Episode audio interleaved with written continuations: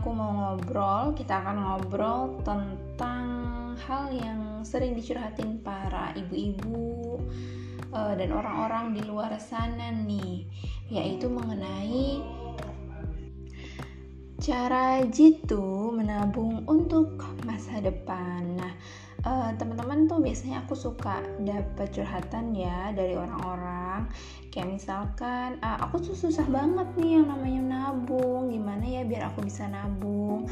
Karena biasanya suka ada hal-hal yang tidak terduga sehingga gaji aku habis deh. Jadi nggak ada sisa buat nabung. Nah ini sering banget nih dicurhatin orang-orang yang emang punya penghasilan yang mepet sesuai sama pengeluarannya. Nah di obrolan kita hari ini kita mau ngomongin tentang beberapa tips yang bisa teman-teman lakukan lakukan ada lima tips yang bisa teman-teman lakukan agar teman-teman bisa nabung. Bagaimanapun kondisinya diniatin nabung dan bisa nabung. Apa aja sih tips-tipsnya? Yuk kita simak obrolan hari ini.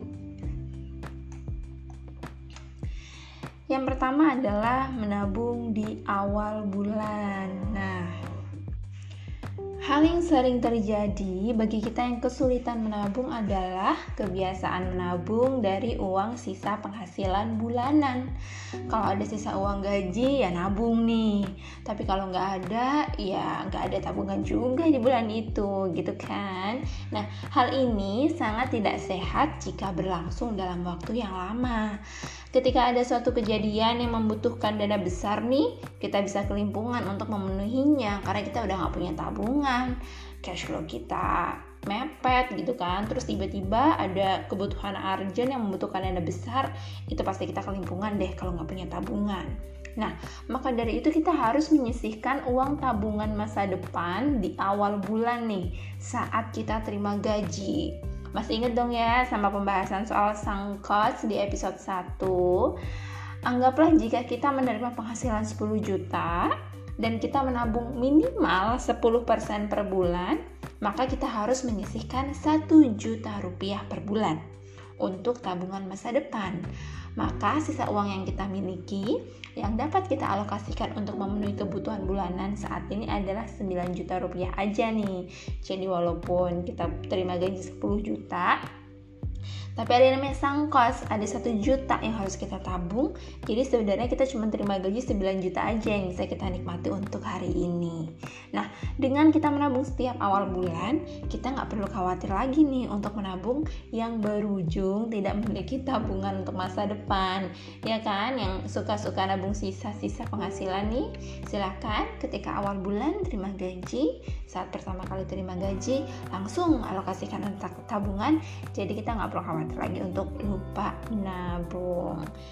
Oke. Okay. Nah, yang tips kedua adalah menentukan tujuan menabung. Nah, ada juga nih hal yang paling sering terjadi di kita adalah kita lupa untuk menentukan tujuan dari menabung. Biasanya jika lupa, hal lain yang sering terjadi yang sering kita lakukan adalah kita menabung dengan sisa uang yang ada dan belum tentu nih selalu ada sisa uang di bulan itu. Hal ini akan menyebabkan kita selalu kehilangan kesempatan untuk menabung gitu. Jadi tujuan ini menjadi motivasi kita nih, alasan kita kenapa sih aku mau menabung gitu. Nah, hal yang perlu diperbaiki adalah pemahaman kita soal menabung nih. Coba deh tanyakan pada diri masing-masing, untuk apa sih kita nabung? Oke, teman-teman kalau misalkan ingat di episode 1 kita ngomongin tentang zero sum budgeting ya. Jadi setiap rupiah uang yang kita miliki itu udah punya hak dan perannya masing-masing nih untuk dibelanjakan buat apa. Jadi tujuan kita nabung adalah memang untuk dibelanjakan teman-teman, tapi dibelanjakannya nggak sekarang, dibelanjakannya masa depan gitu. Nah, namun ada yang menjadi pertanyaan selanjutnya, dibelanjakannya untuk apa gitu kan? Di masa depan mau dibelanjain buat apa? Nah, kita makanya bikin nih alasan kita menabung. Tabungan itu nanti dibelanjakan untuk apa? Jawaban yang harus kita buat adalah uh, tujuan yang spesifik nih teman-teman. Jadi contohnya, aku ingin menabung untuk dana darurat.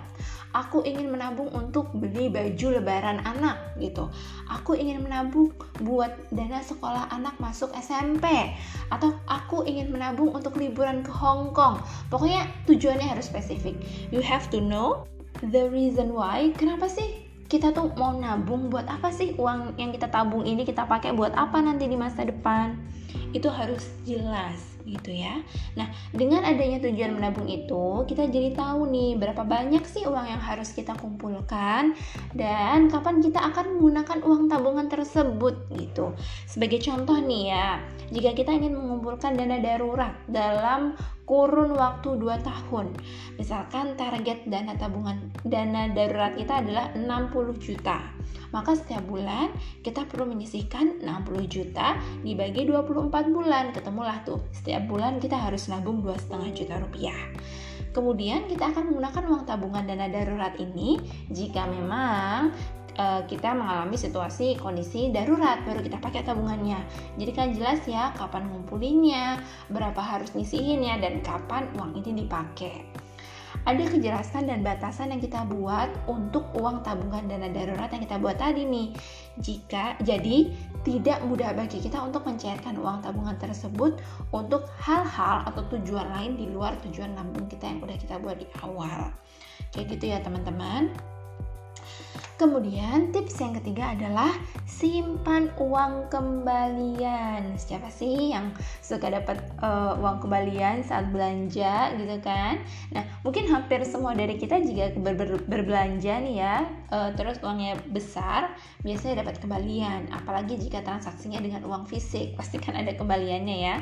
Nah, ada salah satu kebiasaan yang mungkin bisa membantu kita dalam menabung, yaitu mengumpulkan uang kembalian yang kita terima. Misalnya nih ya, ketika kita mendapatkan uang 5000 atau 20000 uh, kembalian saat kita berbelanja, maka deh coba untuk simpan uang tersebut ke dalam sebuah amplop atau sebuah toples atau sebuah wadah, kita kumpulin uang uh, hasil kembalian tersebut.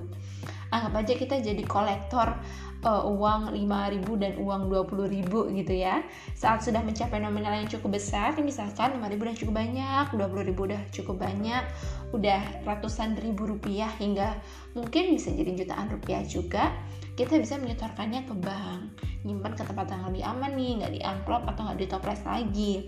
Atau mungkin dari uang itu juga kita bisa uh, membeli keperluan yang memang kita rencanakan dengan uang tersebut gitu Nah, mungkin saat menerima uang kembalian nih kita merasa jika nominal uang tersebut kecil ya kayak cuman 1000 perak 2000 5000 gitu kan. Akan tetapi saat nominal-nominal kecil ini terkumpul dalam jumlah yang banyak uang kecil tersebut akan bernilai banyak nih menjadi ratusan bahkan jutaan rupiah. Kita bisa membuat sebuah kotak dan menuliskan nominal uang kembalian misalkan di satu toples tulis 500 uh, dua ribu gitu kan nah uh, saat kita menerima uang dengan nominal tersebut, kita masukin deh tuh uang itu ke dalam kotak yang udah kita buat. Nantinya ketika kita sudah terkumpul nih uang yang udah banyak, kita bisa menggunakannya baik untuk keperluan yang sudah kita rencanakan atau tadi bisa kita setorkan ke bank yang tepatnya lebih aman gitu. Nah, untuk tips yang keempat adalah memisahkan rekening tabungan. Wah, kenapa ya harus dipisahin? Jadi, ada salah satu penyebab yang biasanya sering memicu mudahnya seseorang menggunakan uang tabungan di luar rencana menabungnya, yaitu tidak memisahkan rekening untuk belanja sehari-hari dengan rekening khusus untuk menabung.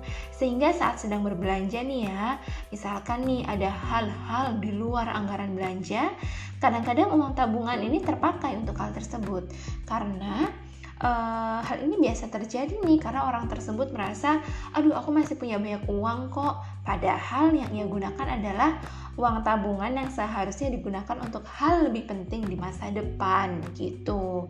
Nah, penting bagi kita untuk memisahkan rekening tabungan di satu rekening khusus jangan sampai jangan pernah uh, jangan pernah kita mencampur rekening tabungan dengan rekening belanja. Karena hal ini sangat membahayakan keuangan.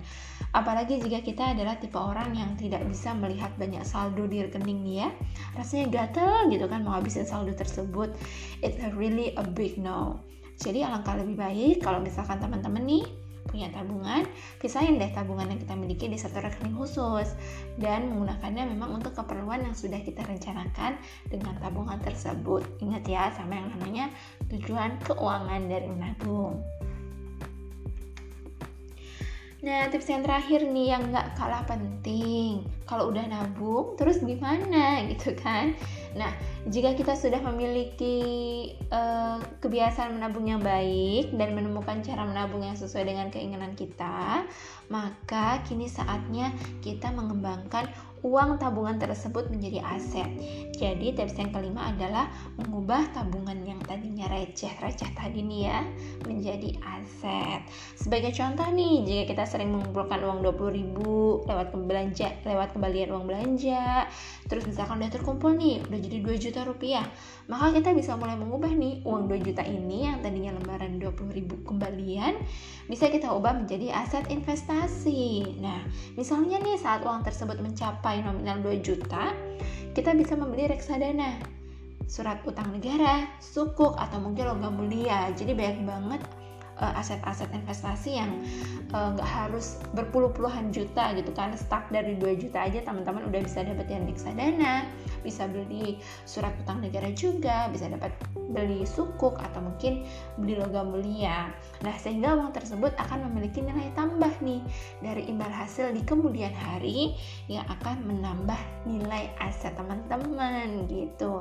Tentunya sesuaikan juga aset investasi yang teman-teman pilih sesuai dengan tujuan keuangan teman-teman ya, agar teman-teman bisa mencapai tujuan keuangan dengan uang tabungan yang sudah kamu kumpulkan dengan lebih baik lagi.